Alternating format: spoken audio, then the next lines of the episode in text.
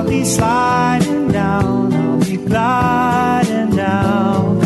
Try not to try too hard, it's just a lovely ride. Welcome to Turning Hard Times into Good Times with your host, Jay Taylor.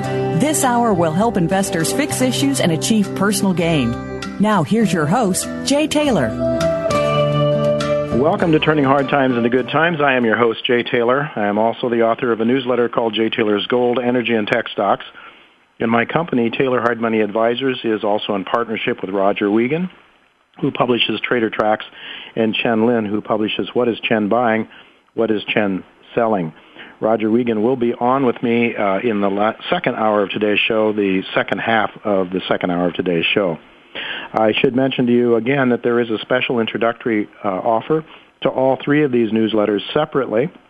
If you call our office at 718-457-1426, that's 718-457-1426, or you can go to miningstocks.com, that's miningstocks.com, to learn more about those special offers and our regular offers as well. I like to say, though, that the best website to go to follow everything that I do, including access to this radio show, is to Jay Taylor Media. That's spell out my first name, Jay, J-A-Y, TaylorMedia.com. There you can access this radio show. You can also access all three newsletters and a lot of other things I'm doing, including video interviews with CEOs of companies, many of which I think have great upside potential. I want to thank each of you for listening to this show, to making this show the most popular show on the Voice America Business Channel.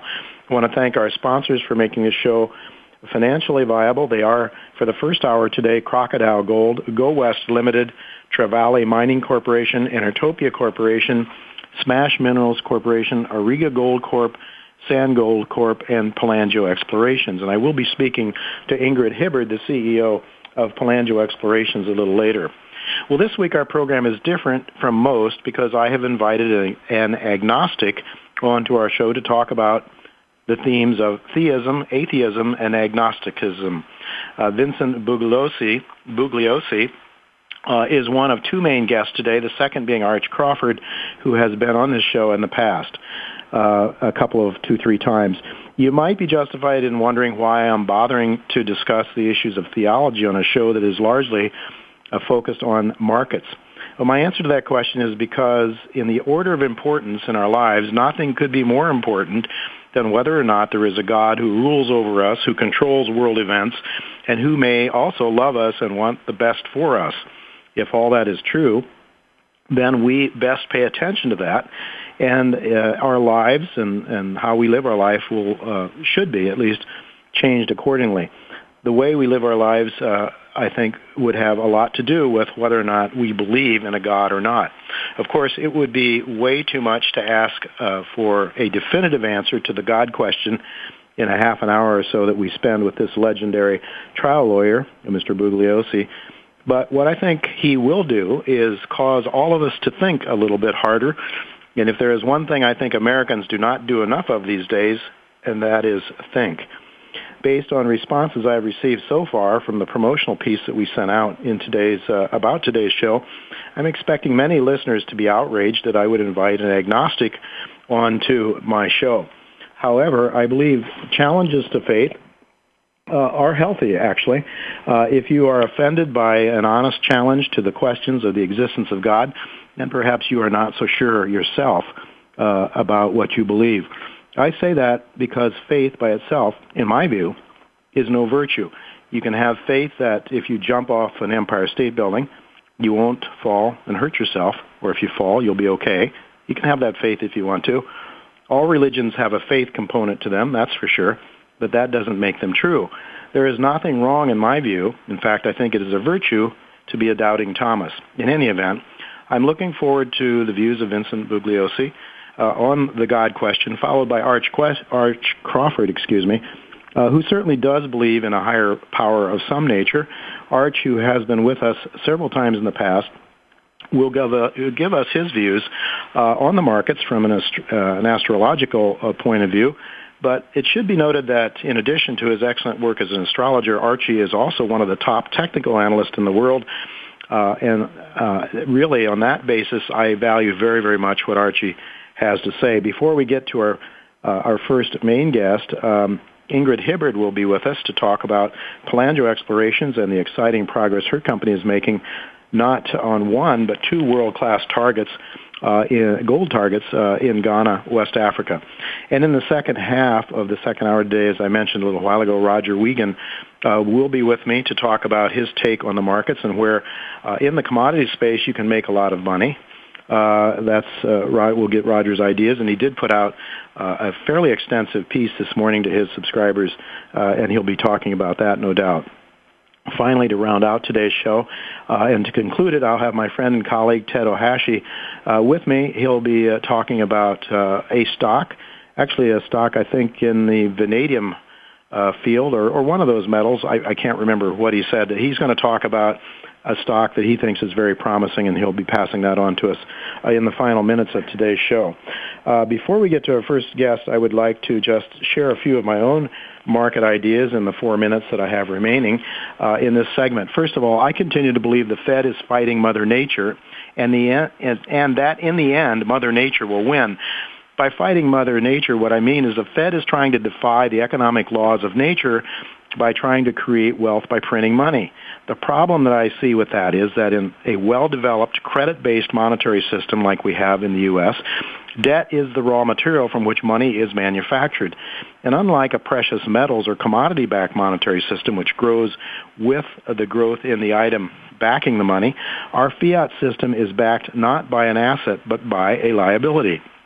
And as I demonstrate frequently in my newsletter, my weekly newsletter, debt, at least in the U.S., is growing exponentially, while income, if it is growing at all, and I have some doubts that it is, in real terms, it's growing at all, is growing in a linear fashion. Excuse me. That has been going on for quite some time now, and in this process, we have become essentially what I believe is a bankrupt country. As long, I suppose, as we have a military that can finance itself, or at least as long as the rest of the world is willing to finance it, we may be able to force countries to accept our dollars for quite a while ahead.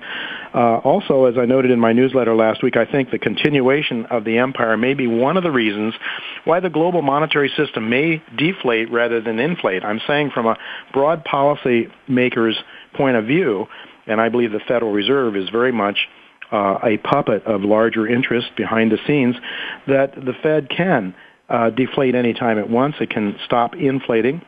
And from time to time, it has jerked the rug out from underneath the markets and allowed deflation to take place. And why would it do that? Well, I thought it was very interesting, a speech Hillary Clinton made last week in which she warned the Pakistanis that if they weren't more vigilant in fighting terrorism, well, they may just lose their U.S. dollar goodies. And I'm thinking to myself, well, how could this empire survive? How could we continue to move forward? How could the United States empire survive if the dollar becomes worthless, as many of my gold bug inflationist friends insist it will? And would it not be in the interest of the ruling elite to try to keep some value of the dollar? Yes, they may want to see it decrease in value relative to other currencies over time. They may want to see it decrease in value even relative to gold. But to have the dollar collapse immediately would be, I think, not something that the Federal Reserve would want and the policymakers as a whole would want. So I continue to believe there are many reasons, political and economic, why deflation continues to remain a major problem, and I think that's really that Mr. Bernanke is most concerned about deflation.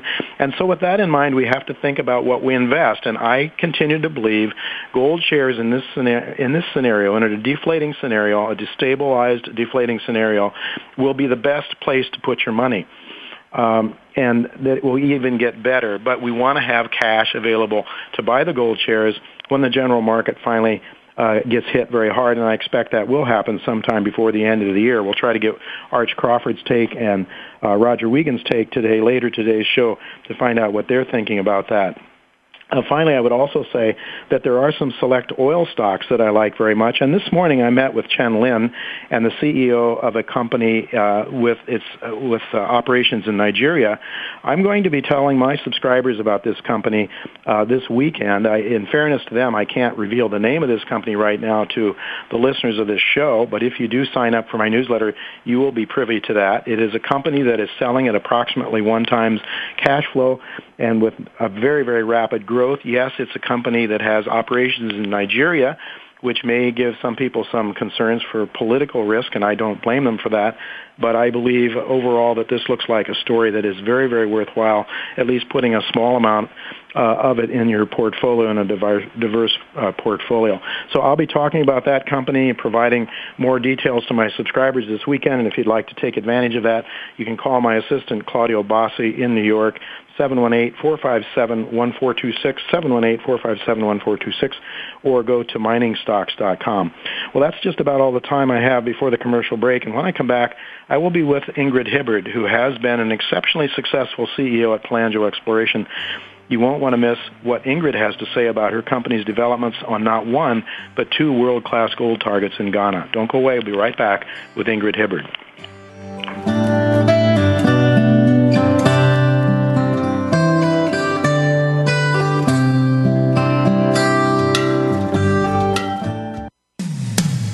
When it comes to business, you'll find the experts here. Voice America Business Network.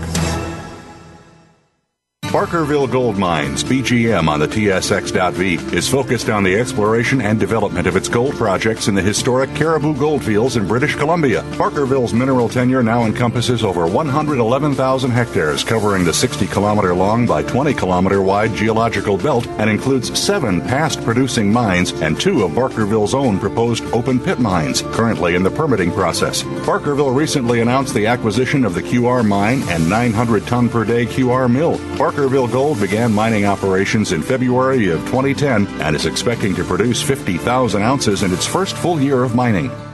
Enertopia Corporation is exploring for precious metal deposits in the western United States. The Copper Hills Project is a near-surface copper and silver oxide deposit. Historic bulk sampling has returned results of 0.8% copper and 3 ounces per ton silver. This year's work program will consist of an IP survey and a drilling program to test the near-surface copper-silver mineralization. Additional projects are under review. Enertopia trades on the OTCBB under ticker ENRT and in Canada under the symbol TOP on the CN. TSX Exchange.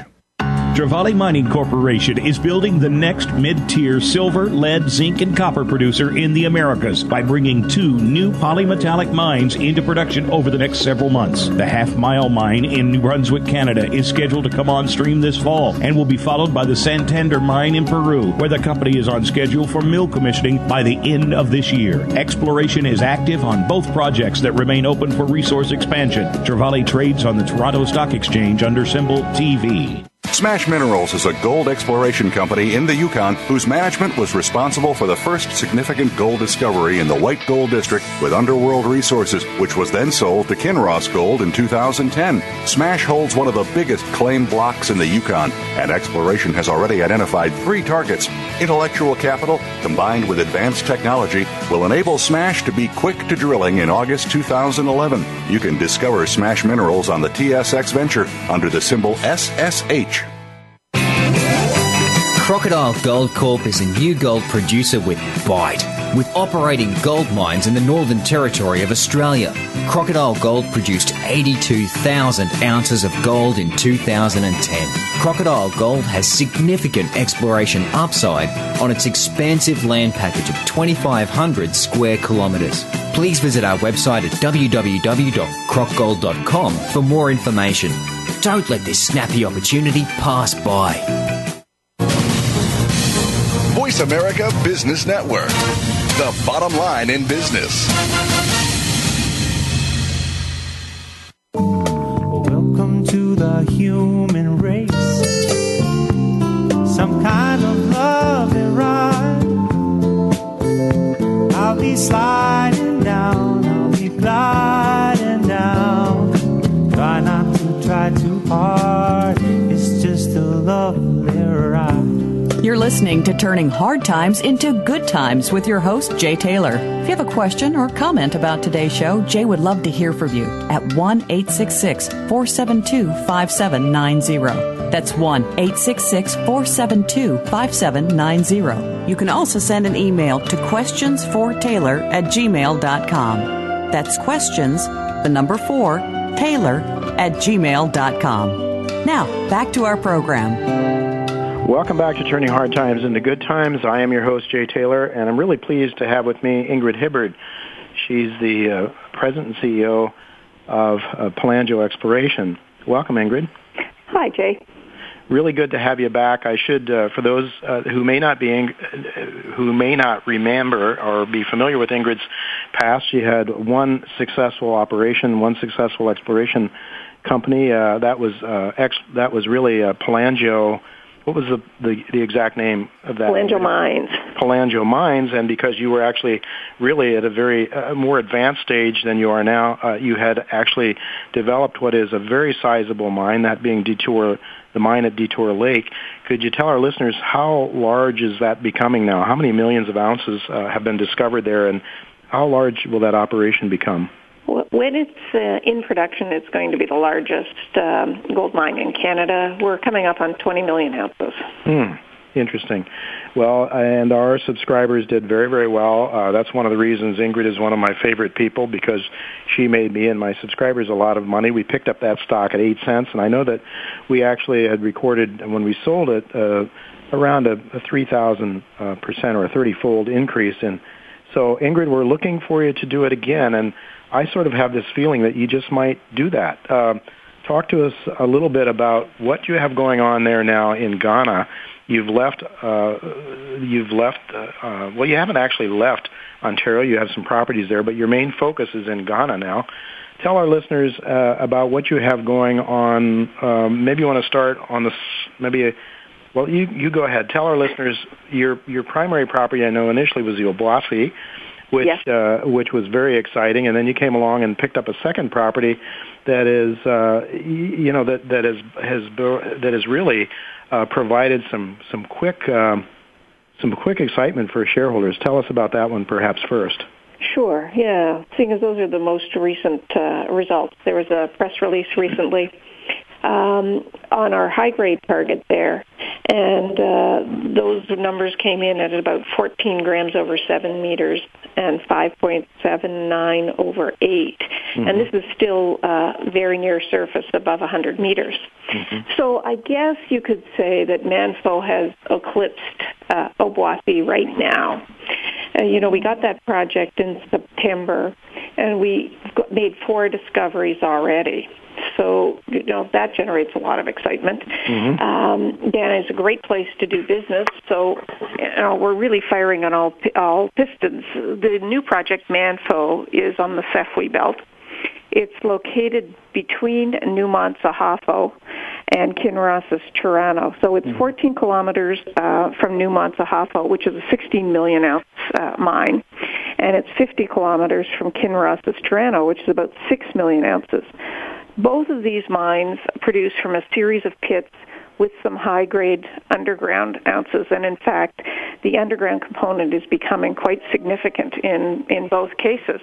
So given that we're kind of on that same trend in between the two, that's what we're expecting to see.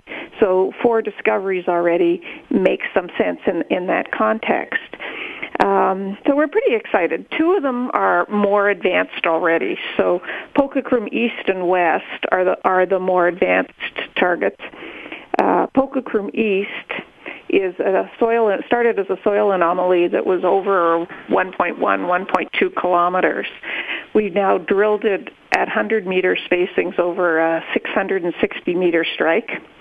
And let me give you some examples of the grade. Now, and these are above, all above 200 meters. So, some of the grades are, 1.53 over 42, 1.5 over 51, 1.64 over 33, mm-hmm. and then a little bit of higher grade, 4.18 over 12. So I don't want to spend a lot of time because it's hard for the listeners with just numbers, but, you know, over 660 meters, 100-meter spacings, this thing is starting to hang together. And a big bulk tonnage target like that is something you can really add tons in a hurry. Mm-hmm. And then in the best of all possible worlds, you'd hope for a little high-grade deposit right near it. And lo and behold, what do we have? But we have Pokukrom West, which is about a half a kilometer to the west, and that's our high-grade target where we've had those most recent results of 14 grams over 7 and almost 6 over 8. This one we've drilled off now because it's high grade, we're doing it at 50-meter centers. Mm-hmm. So we've got about 100 meters drilled out and down to 100 meters. So, it's something that is certainly a great sweetener and in line with what you'd expect given the mines in the neighborhood. We're drilling there now. There'll be additional results coming from those targets, as well as the other two discoveries in Santee East and West to the south. Mm-hmm. And we're now, what I've talked about is maybe 10% mm-hmm. of the property, and even then there are targets between these. So we've looked at a very small piece of this 100 square kilometer property. So we're doing target generation while all of this is going on. We're doing EM, IP, and some more soil geochemistry. So we expect to have more drilling targets develop as we go along on this project. Mm-hmm. So from September to now, it's been a pretty exciting ride. Yeah, indeed. And I think you said that 660 meters of the 1.1 kilometer long, Pokukrom East has been drilled so far. Do you expect to drill that the entire length of that? And then that's one question. And secondly, when might we expect to see a 43-101 resource come out of this project? We are going to be going back and doing. If you take a look at the website, we kind of call it the the fish or the whale because that's the one. That's what it looks like. So we're heading down towards the tail now, mm-hmm. and we'll be doing that because we are quite sure that we have the potential here to develop a pretty significant resource. The question is, it's hard to put an exact time frame on it. So right now we're aiming for an initial resource because as we generate targets, we expect to find additional targets. But an initial resource we'd be targeting mid next year-ish. Mm-hmm. Okay. Mid 2012-ish. Okay. Yes. All right. So now you have what looks like could be several surface deposits. Do these hook up together underground, do you think? Do the geologists think this is one major system? Well, they probably are related, but no. At both Toronto and at Ahafo, it's a series of distinct pits rather than one big thing that will link mm-hmm. up together. And at both of them, the underground component was later discovered. So we're actually got the advantage of learning from the others who've gone ahead of us. Okay. So now I understand that the Kinross operation is one of various pits. Is that right? And then do they process in one on one heap leach? Is it a heap leach? They're not heap leach. Oh, no. Not so heap leach. They both have one mill. Well, each has a mill, I should say. So they process them through the one processing plant at each place. Mm-hmm. Well, this certainly is very exciting. That's one of two properties. This is the one that's come along that you acquired after the Obuasi, and this is the one that's really sort of given your stock some life and some investor interest. I should tell the listeners that there are approximately 138 million shares out, and I looked at the stock is selling at 76 cents today. So also your symbol on Toronto is PX, I believe, and so people can buy it there or over the counter as well. But talk to us a little bit about the Obuasi now, unless you have more that you'd like to talk about on the mantle? You know what, let's... So Obuasi, at this point in time, Obuasi really has taken a bit of a backseat. It's in a great location. It's, you know, it's a 290 square kilometer land package beside one of the largest lode gold mines in the world. It's beside AngloGold Ashanti's Obuasi mine. It's, you know, produced 30 million ounces over its life, got another 30 million ounces in resources and reserves.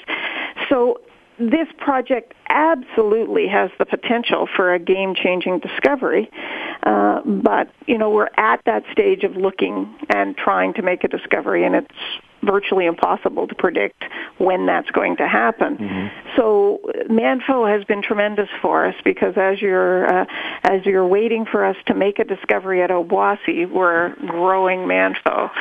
So this is a great situation to be in. We're fully financed. We are drilling at both places. So we have a drill turning right now at Obuasi, and we have a drill turning at Manfo, and we're in the process of getting a second rig over to Manfo, and hopefully that'll happen within the next month or so. How is your financing situation? Do you have enough, I guess, to go through your program this year?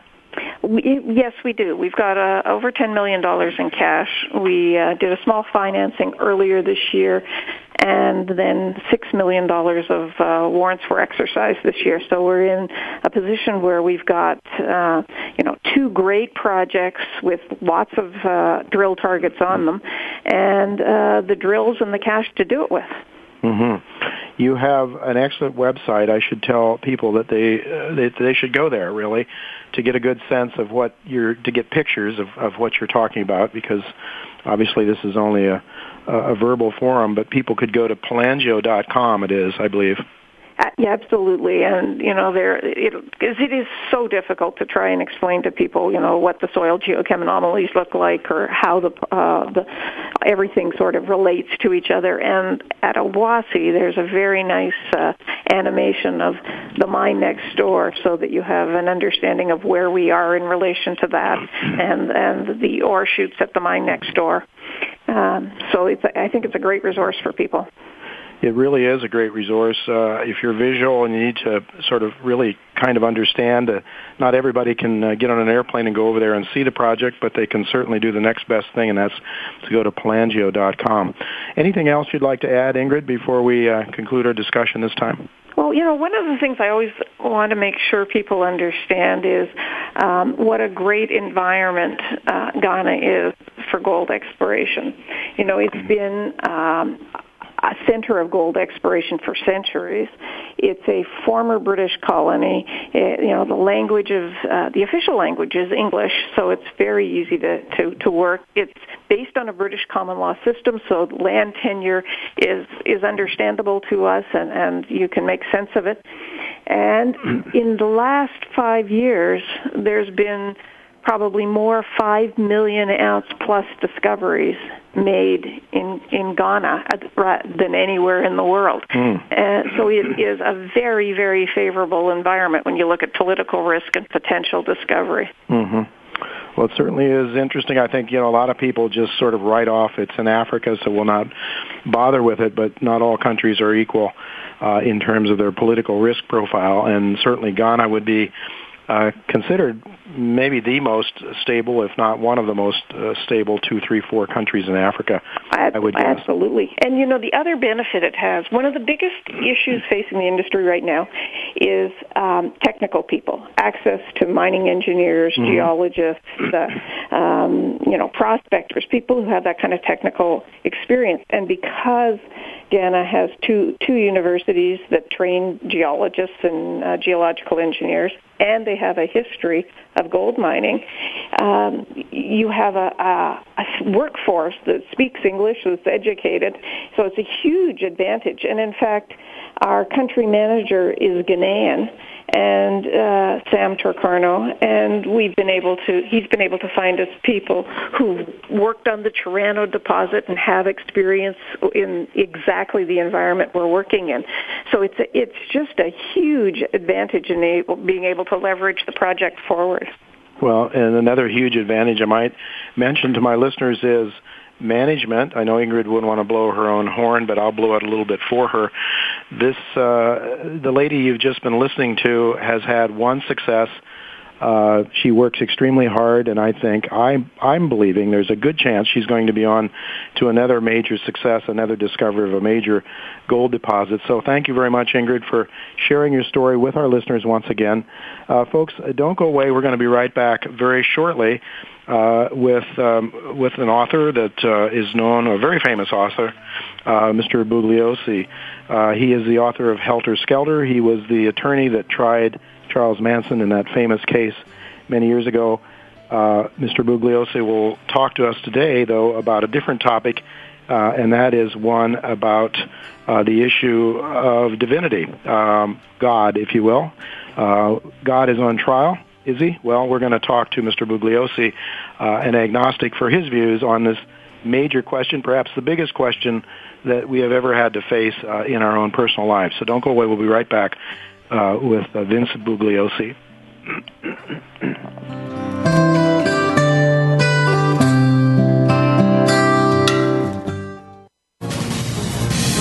Voice America Business Network, the bottom line in business. Auriga Gold is a Canadian mine development and exploration company working in Manitoba's prolific Flin Flon Greenstone Belt. Auriga's experienced management team is focused on developing the Maverick Gold Project and expanding gold resources. Maverick Gold includes historical gold resources, a 1,000-ton per day mill, developed underground ramp, year-round roads, and exploration access. Auriga plans to bring Maverick Gold back into production in 2012. Auriga Gold trades on the TSX Venture under the symbol AIA. Crocodile Gold Corp. is a new gold producer with bite.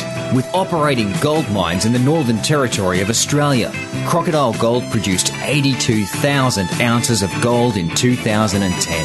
Crocodile Gold has significant exploration upside on its expansive land package of 2,500 square kilometres. Please visit our website at www.crocgold.com for more information. Don't let this snappy opportunity pass by. Barkerville Gold Mines, BGM on the TSX.V, is focused on the exploration and development of its gold projects in the historic Cariboo Goldfields in British Columbia. Barkerville's mineral tenure now encompasses over 111,000 hectares, covering the 60-kilometer-long by 20-kilometer-wide geological belt, and includes 7 past-producing mines and 2 of Barkerville's own proposed open-pit mines, currently in the permitting process. Barkerville recently announced the acquisition of the QR mine and 900-ton-per-day QR mill. Barkerville Gold began mining operations in February of 2010 and is expecting to produce 50,000 ounces in its first full year of mining. This program is brought to you by SandGold at www.sandgold.ca. SandGold is an aggressive gold company operating in Manitoba, Canada, a top 10 gold mining region. SandGold continues to show tremendous exploration success. With 2 mines already in production, the company is now revealing a new gold mining trend. Discover the potential at SandGold. Trading symbol SGRCF on the OTCQX and SGR on the Toronto Exchange. Visit our website at www.sandgold.ca. Travali Mining Corporation is building the next mid-tier silver, lead, zinc, and copper producer in the Americas by bringing 2 new polymetallic mines into production over the next several months. The Half Mile Mine in New Brunswick, Canada, is scheduled to come on stream this fall and will be followed by the Santander Mine in Peru, where the company is on schedule for mill commissioning by the end of this year. Exploration is active on both projects that remain open for resource expansion. Travali trades on the Toronto Stock Exchange under symbol TV. Voice America Business Network, the bottom line in business. Welcome to the human race. Some kind of love and ride. I'll be sliding down, I'll be gliding down. Try not to try too hard. It's just a lovely ride. You're listening to Turning Hard Times into Good Times with your host, Jay Taylor. If you have a question or comment about today's show, Jay would love to hear from you at 1-866-472-5790. That's 1-866-472-5790. You can also send an email to questionsfortaylor@gmail.com. That's questions, the number 4, Taylor, @gmail.com. Now, back to our program. Welcome back to Turning Hard Times into Good Times. I'm your host, Jay Taylor, and I'm really pleased to have with me Vince Bugliosi. Mr. Bugliosi is an American attorney and author, best known for prosecuting Charles Manson and other defendants accused in the Tate-LaBianca murders, which became the basis of his classic Helter Skelter, the biggest selling, true crime selling book in publishing history. In the Los Angeles County District Attorney's Office, Mr. Bugliosi successfully prosecuted 105 out of 106 felony jury trials, including 21 murder convictions without a single loss. His most recent books are Reclaiming History, The Assassination of President John F. Kennedy, and that was published in 2007, The Prosecution of George W. Bush for Murder, and that was published in 2008, and The Divinity of Doubt, The God Question, just now published in this year, and that's the book we're going to talk to him about in a few minutes. I would love to really to talk to Mr. Bugliosi about the Kennedy assassination and the prosecution of George W. Bush for murder. Those would certainly be fantastic topics. As some of you know, the Kennedy assassination has been a recent topic on this show. As we try to understand what is really taking place with the powers behind the throne, what is really going on, what you see is not necessarily what you get in the mainstream media. I dare say most of our listeners sort of understand that. But today, Mr. Bugliosi has agreed to share his precious time with us to really talk about the God Question. And this is a book in which Vince turns his skeptical eye on both religious believers and the atheist who reflexively oppose them. He argues lucidly and persuasively why agnosticism is the most responsible position to take with regard to such eternal questions as the existence of God. Welcome, Mr. Bugliosi, to Turning Hard Times into Good Times. Oh, happy to be on the show, Jay. I appreciate it. Really good to have you.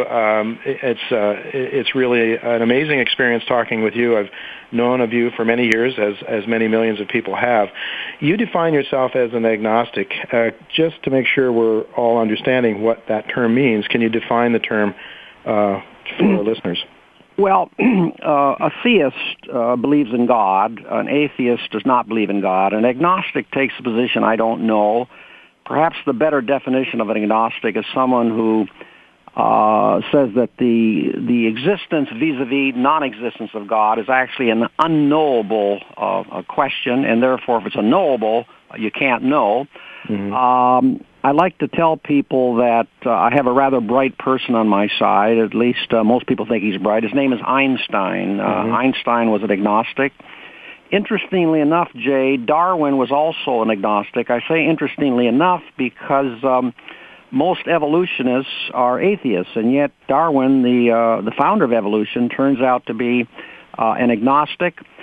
I view the question of whether or not there's a God to be an impenetrable mystery beyond human comprehension. As Einstein put it, the problem is just too vast for our limited minds, and that's why I was listening to you summarize what the book's about. I view that the most responsible, reasonable position to take on the issue of whether or not God exists to be agnosticism. I like Dorothy Gertrude Stein. She goes back to the 1930s, the expatriates in Paris, you know, with Hemingway and Picasso and all of them. Gertrude Stein said, as non-literary as it sounds, she said that there ain't no answer, there ain't going to be any answer, there never has been an answer, that's the answer. Mm-hmm. You're aware of Clarence Darrow, of course, the great criminal defense attorney of the 1930s.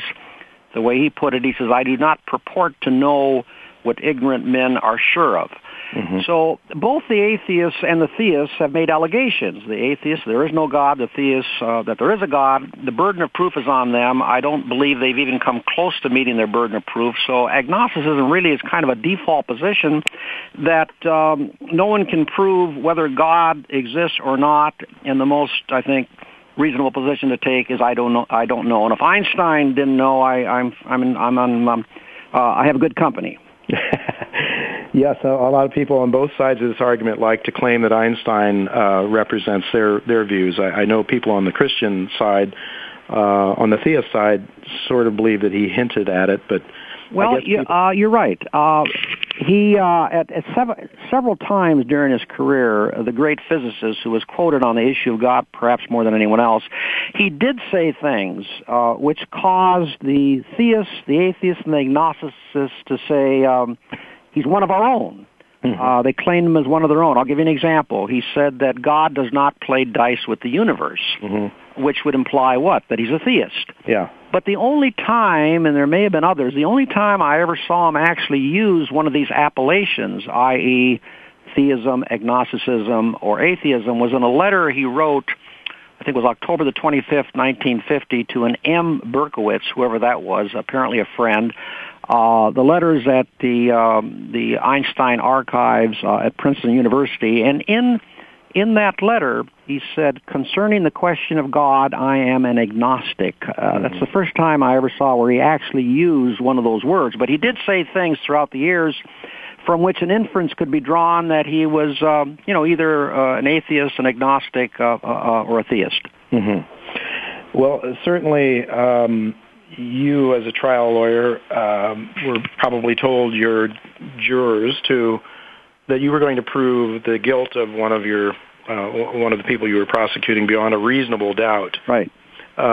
It's your contention then that that you can't take it to that level of knowing or not knowing that God exists. Yeah. Or does not exist. You can't get to that. You can't get that close within a reasonable doubt. No, definitely not. Both theism and atheism have big defects. I'm very hard in the book, by the way, on atheism. In mm-hmm. fact, the atheists are savaging me more on the internet than anyone else.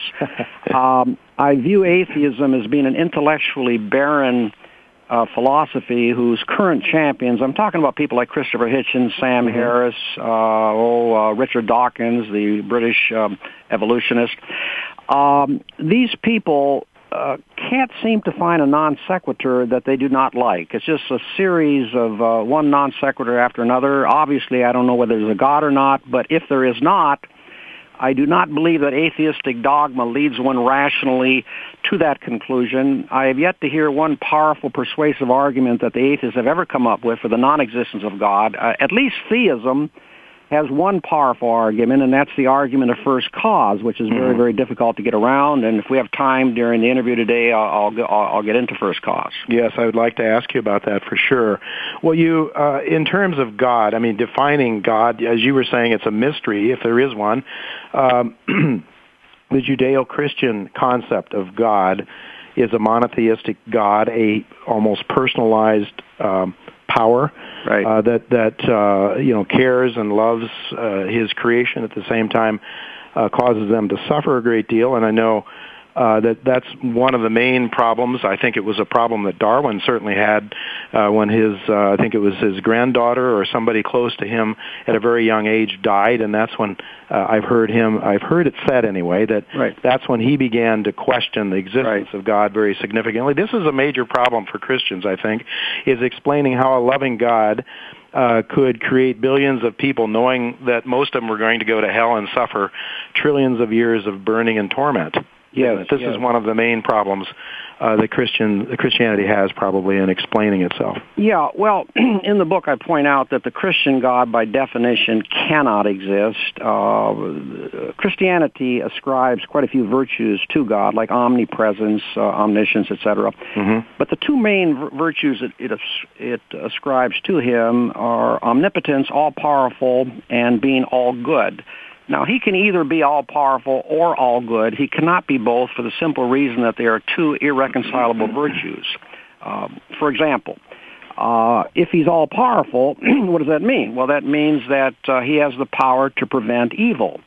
And yet we know that he has allowed in the past and continues to allow to this very day the unspeakable horrors and atrocities that have taken place through the years. You mentioned the Holocaust, or mm-hmm. But people do because it's the most obvious example. 6 million people died in the Holocaust. That immediately tells us that he cannot be all good if he's all powerful. Likewise, if he's all good and didn't approve what was happening at Auschwitz, but didn't have the power to stop it, then he's not all-powerful. So my view is that If Christians insist on having a God, they certainly can have a God, but if they have any respect for logic, they're going to have to redefine who he is. Mm-hmm. But just saying there's no Christian God does not mean that there's not a non-Christian God who created the universe. Mm-hmm.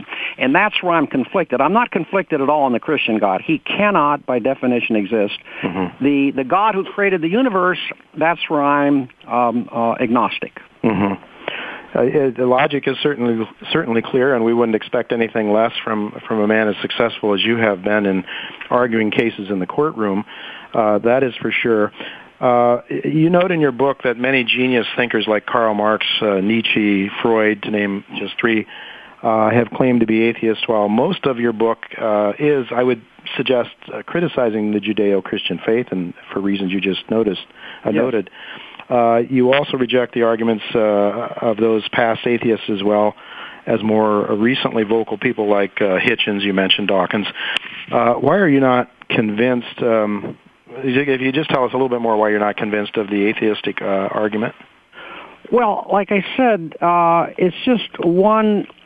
what you call it, a non-sequitur after another. I'll give you a couple of them. The original one that they always trumpeted was that if God existed, why do we have all the horrors and the evil in the world? But that's a non-sequitur because it presupposes that God has to be all good, which theoretically he wouldn't have to be. It's an obvious non-sequitur. He obviously can be all-powerful without also being all good. Another non sequitur of theirs that they rely on, atheists, as you know, Jay, do not believe that God created man. They believe that man evolved from some original life form, you know, a bacteria somehow evolved into Mozart. But that, again, presupposes that God did not create this original life form. And evolution took over from there.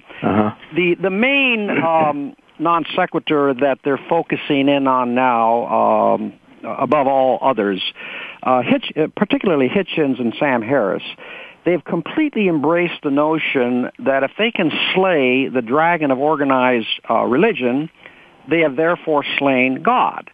But this presupposes that you cannot have God without religion, which is too ridiculous to even comment on. There was a 2010 National Pew, PEW poll, which confirmed something that I already knew, but I didn't have the numbers. The Pew poll showed that over 30% of Americans who do not belong to an organized religion nevertheless still believe very strongly in God. So what we have here is the fact that the antithesis of God is no God, not no religion. Yeah. But this is one of their typical non sequiturs. Mm-hmm. The basic problem, of course, with theism is something that you already know, I don't have to tell you, is that the belief in God is based on faith. Mm-hmm. And faith, by definition, is a belief in the unknown. It's a belief in something for which there's no proof. Mm-hmm. Faith, basically, I guess you could say, is a euphemism for hope, speculation, wishful thinking. Why should we want to see by faith what the eye of reason rejects? I don't denigrate faith. I think faith has lit many candles of warmth throughout the centuries, softened pangs of fear, particularly about death. But let's not confuse faith with the object of the faith. So many Christians believe if you have faith, that's almost the equivalent of the object of the faith, i.e. God or Jesus actually existing. Perhaps the main problem with theism is that the pillars upon which it is based, when you subject them to scrutiny, they fail.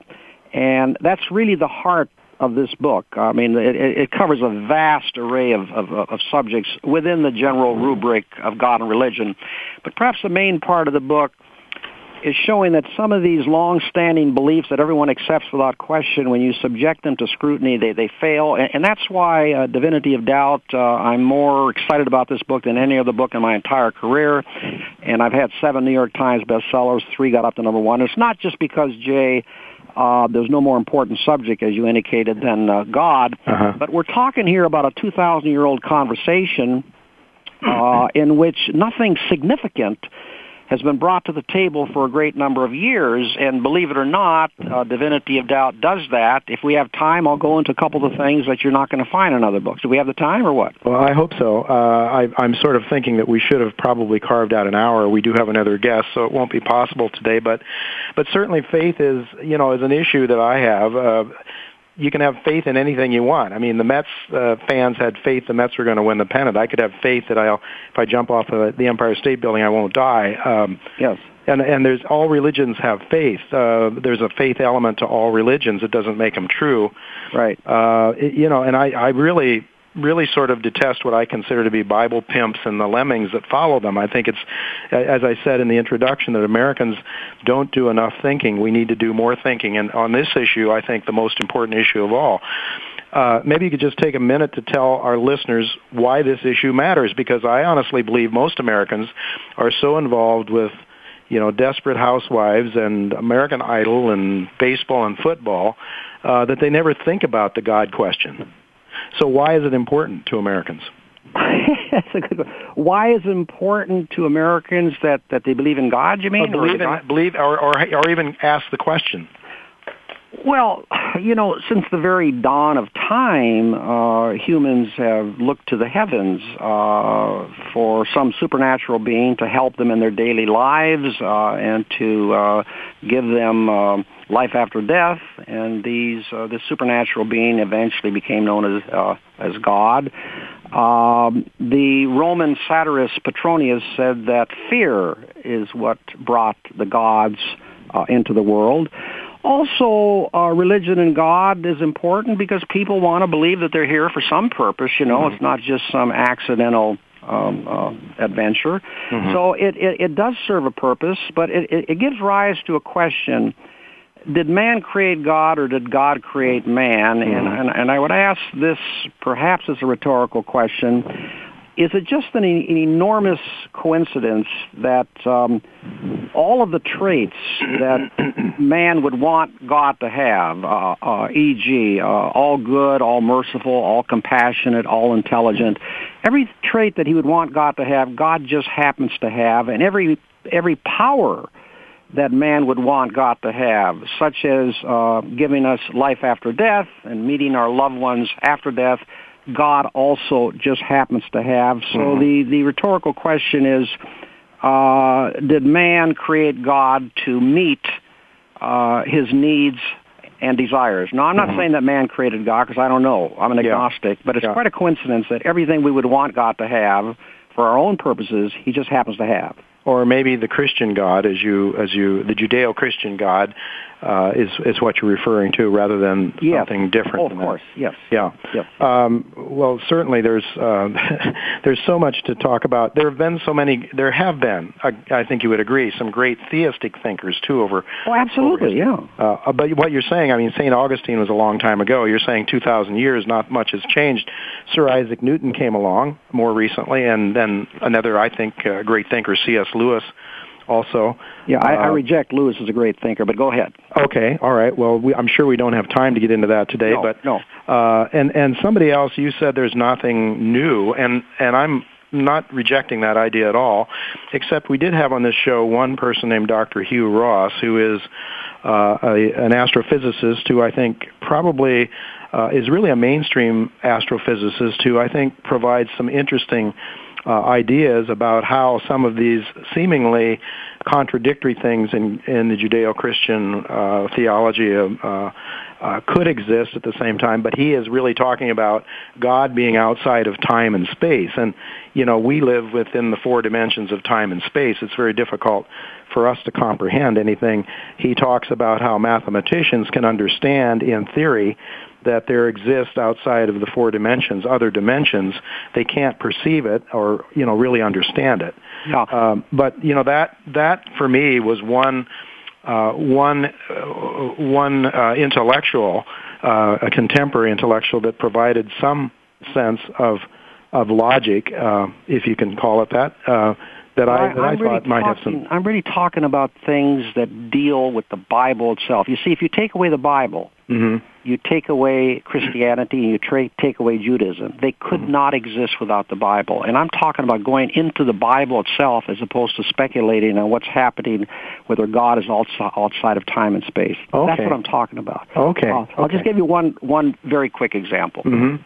I found evidence in the New Testament which when read in conjunction with the Hebrew Bible, specifically Isaiah 7:14, that proves not just beyond a reasonable doubt, but beyond all doubt.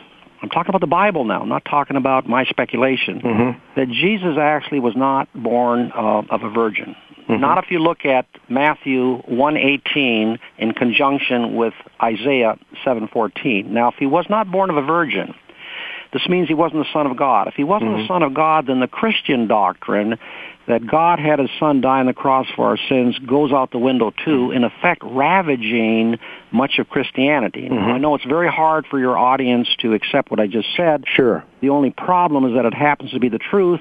When I say the truth, not that God was not born of a virgin, the truth that the Bible, it's inferred from the Bible that he was not born of a virgin. And this is why so many people reading Divinity of Doubt, in fact, I just got a review saying almost these exact words, no one who reads Divinity of Doubt will ever again feel quite the same way about God and religion. It turns out, for instance, that the immortality of the soul, I traced it all the way back, was a pure invention of Plato, which Christianity was literally forced to embrace. Why? Because without it, there's no life after death, and without life after death, there's no heaven and hell. And, Jay, I would pose this rhetorical question. How does Christianity survive? How does it even stay in existence without heaven and hell? Because heaven and hell is what it offers or threatens its followers with. So these are the things that I'm talking about that go way beyond just speculating about whether God is outside of time and space. We're bringing it right down to the Bible itself. Everyone says God gives all of us free will. You've heard that a million times, right? Of course. And if you question them, they say, well, it's in the Bible. Well, I got into it very, very heavily. It turns out, contrary to popular belief, the Bible does not say there's free will. In fact, it says the precise opposite. Now, I don't have to tell you the enormous ramifications of this. How do you explain God's punishment of evildoers if what they did was preordained by God? I'll just give you a couple very quick citations. Isaiah 63:17. Lord, why do you cause us some free will? Why do you cause us to stray from thy ways? Deuteronomy, not Deuteronomy, Romans 11:32 goes so far as to say that, quote, God consigns all men to disobedience. The Talmudic scholars have been struggling, not for years, but for centuries, because Judaism believes very strongly in free will. Sure.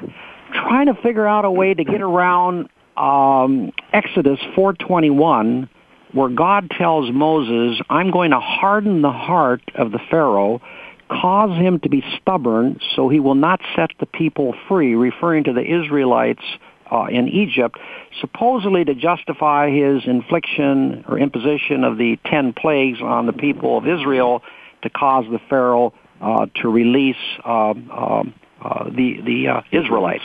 That's heavy, heavy, heavy-duty stuff, and it's so revolutionary and so much against what people have heard 1,000 times in the past that people read in the book, it's going right over their head, they cannot accept it, and they're focusing more on the many, many other things that I talk in my book. But what I just told you right there, if I support what I'm saying, this literally shakes the very foundations of Christianity. And my whole orientation, you have to realize, is looking at the evidence. The evidence is my only master. I have no other master. That's why when you're reading the book, in some areas I go in the direction of God, other areas I go in the direction of no God. But I've become quite adept at analyzing evidence, drawing powerful inferences from the evidence. Just 2 months ago, at the invitation of the Pentagon, I gave a 3-hour lecture to Marine prosecutors down at Camp Pendleton. So whatever abilities I have, one of them is in following the evidence. And the evidence in the book is very, very strong for the proposition that the most sensible position to take is that of agnosticism. Well, with 105 out of 106 cases that you won, obviously your ability to use logic and to understand and examine the evidence, I think, goes without saying. And we want to thank you so much. You know, we didn't get to, and you know what? I'm going to just take a minute or two. Okay. You mentioned the cosmological or first cause. Just talk to us a little bit about that. Why? That's hard to get around. If you just explain what that is. Yeah, well, it started with the great Catholic theologian Thomas Aquinas in the 13th century, his two-volume book, Summa Theologica, and he said, which is pretty obvious, that everything in existence, whether it's a box, a chair, a peach on a tree, has to have been caused by something else, and that thing in turn by something else. But the belief is that this regression and causation cannot extend backward into infinity. There has to become a point where it goes up against something that was not caused by anything else, something that was independent. Aquinas called it the first cause, the uncaused cause, if you will. And Christianity says this first cause is God. Now, the atheists and the scientists try to get around first cause by arguing something you've heard about, of course, the Big Bang Theory. Sure. That at some point in time, about 13.7 billion years ago, the universe exploded into existence in a zillionth of a second from some subatomic particle. Now, apart from the fact that, at least from a layman's standpoint, it sounds too incredible to believe that the vast universe exploded into existence from something much, much smaller than the point of a needle, there is an enormous defect in the Big Bang Theory, and that is this. No matter how small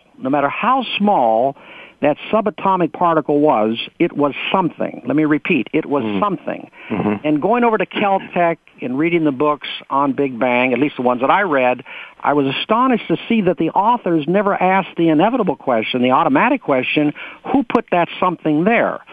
And until they can come up with a reasonably satisfactory answer to that question, I do not think that Big Bang knocks out first cause. Now, I'm not suggesting that first cause is conclusive or dispositive of the issue, but it's a pretty difficult argument to get around. Yeah, indeed. Well, you have given us much food for thought. I'm sure some of what you had to say will disturb some of our listeners. But you have challenged us to think, and as I've said, I think Americans don't do enough of that. I want to thank you very much for your time. We could have gone on. I could have listened to you for another half an hour. I appreciate it very much. It's just the most thought-provoking book that I've ever put out, everyone. Well, says, and you've put out... Divinity of Doubt, The God Question. And you've put out quite a few. It's The Divinity of Doubt. The God Question, obviously, will be available, I'm sure, at Barnes & Noble and other major bookstores, right? And Amazon.com, yeah. Is there a place where people might follow your work in general? Well, you know, I'm still in the 19th century, the yellow pad and pencil, so okay. I don't have a computer. I think there's a website out there, maybe that the publishers put out, but I really don't. Okay. I don't have a computer. Well, they can certainly Google you and find the number of books that you've written and keep track of you that way. I want to thank you so much, Vince Bugliosi, for being with us. Folks, don't go away. We're going to have Arch Crawford with us. Arch does look at the heavenly bodies to get some sense of, well, he's an astrologer and he's also a chartist and a technical analyst. We're going to talk to him about where he thinks the markets are going and some other very interesting things from Arch Crawford. Don't go away. We'll be right back.